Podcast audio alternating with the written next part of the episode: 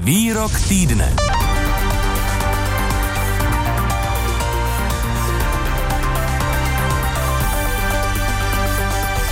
Pardubický hejtman Martin Netolický včera potvrdil tvrzení serveru Seznam zprávy, že s ním spolustraníka šéf ČSSD Jan Hamáček před plánovanou a posléze zrušenou cestou do Moskvy mluvil o získání milionu vakcín Sputnik V.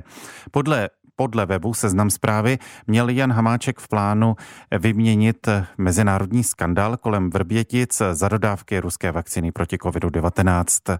Hamáček ve středu řekl, že na autory tohoto článku Janka Kroupu a Kristýnu Cirokovou podá trestní oznámení.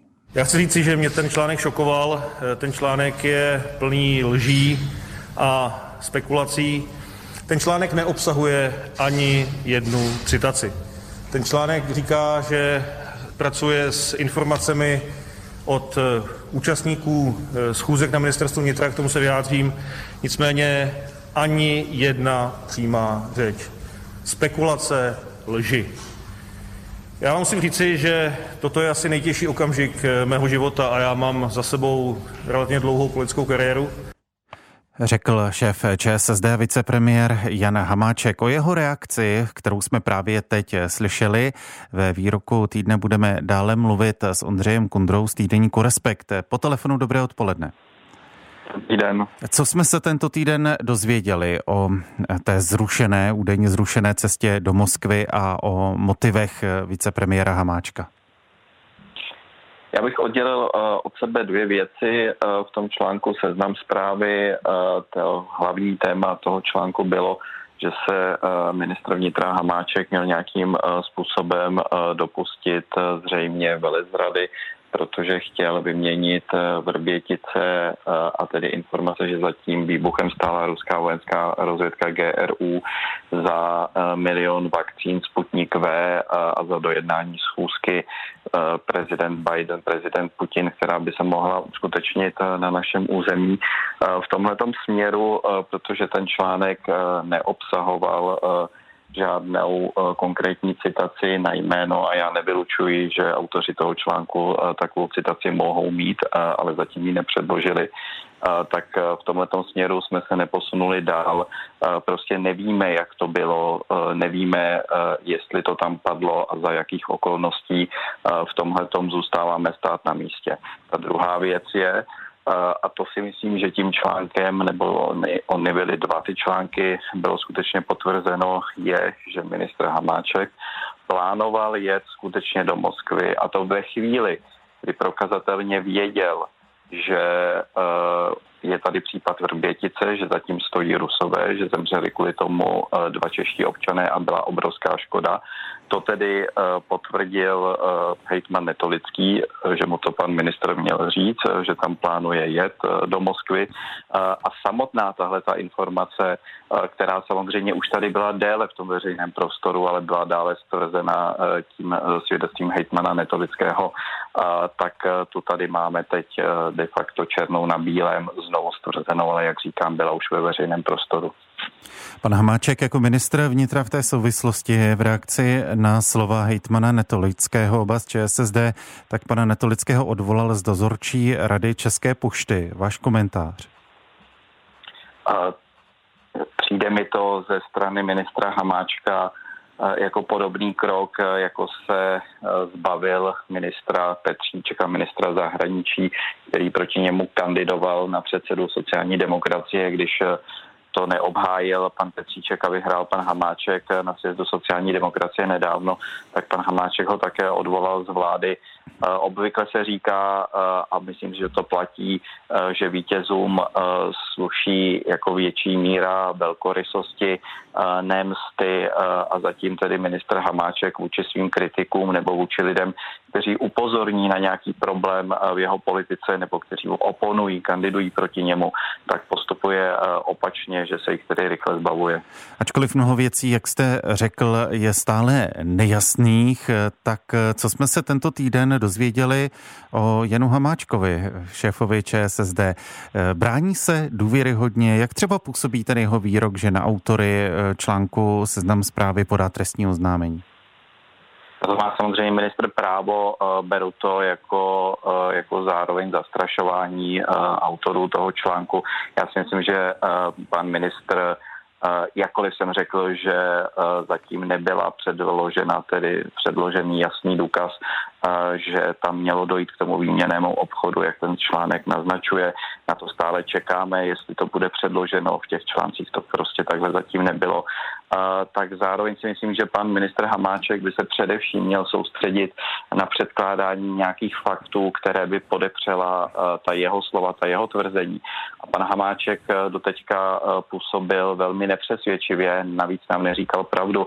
On tedy říkal, že žádnou cestu původně do Moskvy neplánoval plánoval, že to celé bylo kamufláž, ale už tu chvíli před těmi dvěma, třemi týdny nebylo vůbec jasné a srozumitelné, co by chtěl tou cestou kamuflovat, proč by měl něco kamuflovat, proč by měl zastírat, eh, že se tady objeví případ Vrbětice a že nějak vláda bude postupovat. Eh, na to jsou eh, jako různé způsoby, jak se to dá říct, ale kvůli tomu není potřeba dělat nějaká údajná kamufláž.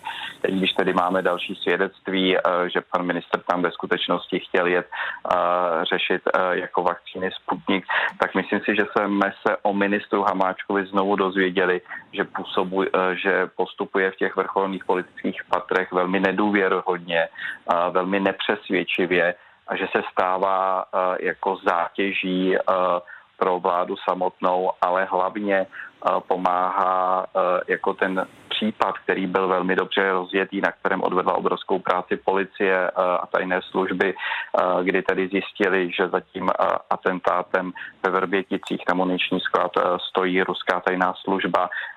Vláda udělala i díky ministru Hamáčkovi následně dobré kroky, že jsme v podstatě jako dramaticky zmenšili ruskou rezidenturu, špionskou síť na ambasádě tak eh, tohle celé ministr Hamáček eh, jako zastírá eh, svým postupem, kdy najednou řešíme nějaký jeho problém, nevěrohodné vystupování ohledně jeho cesty do Moskvy. Ondřej Kundra z týdeníku Respekt a jeho pohled na věc. Děkuji vám naslyšenou. Díky, hezký den. O dlouhodobějších politických důsledcích současných problémů vicepremiéra Jana Hamáčka z ČSSD budeme dále mluvit ve výroku týdne s Petrem Honzejkem, komentátorem hospodářských novin. I vás po telefonu vítám. Dobrý den.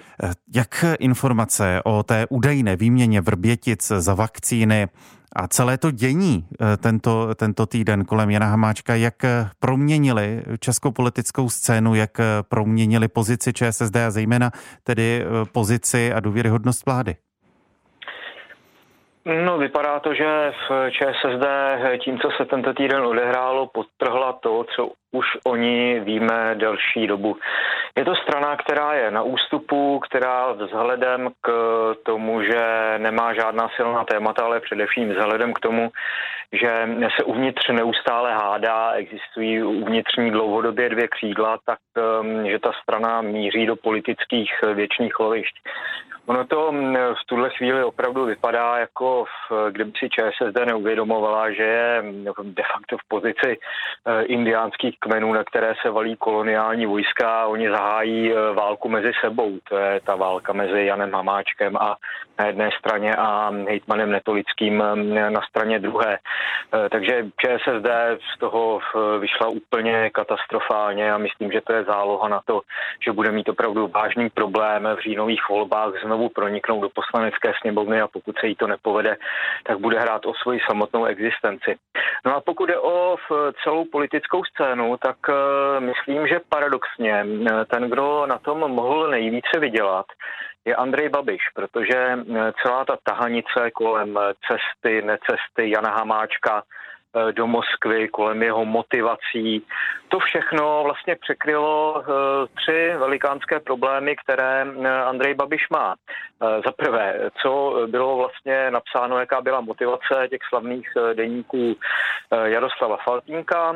Za druhé, v nedobrá situace koronavirová v České republice, kdy jsme na tom teď už ne úplně nejhůře na světě, předběhli nás Maďaři, ale pořád skoro nejhůře na světě.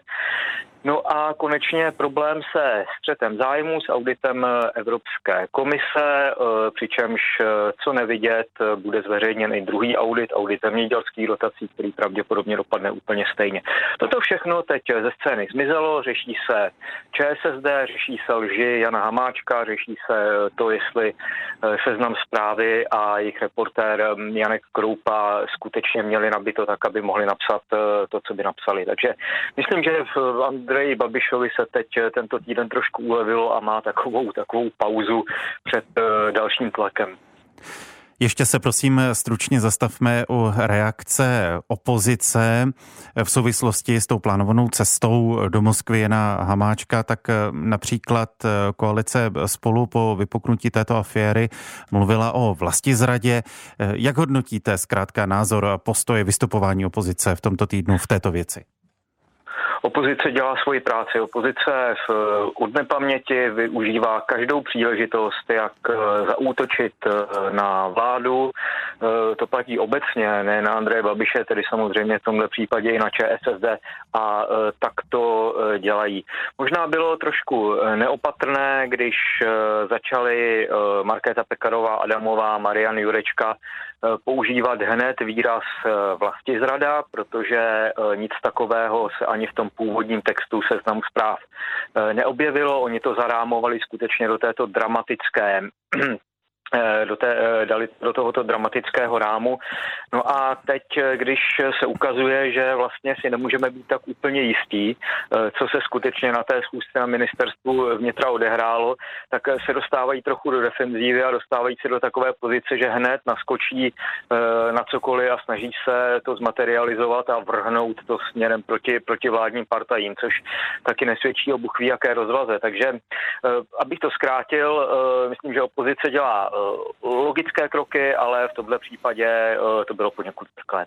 Konstatuje Petr Honzejk, komentátor hospodářských novin. I vám díky za účast ve vysílání. Naslyšenou. Naslyšenou. Posloucháte Odpolední plus. Nejnovější události v rozhovorech a reportážích. Každé všední odpoledne od 14 do 18 hodin na Plusu.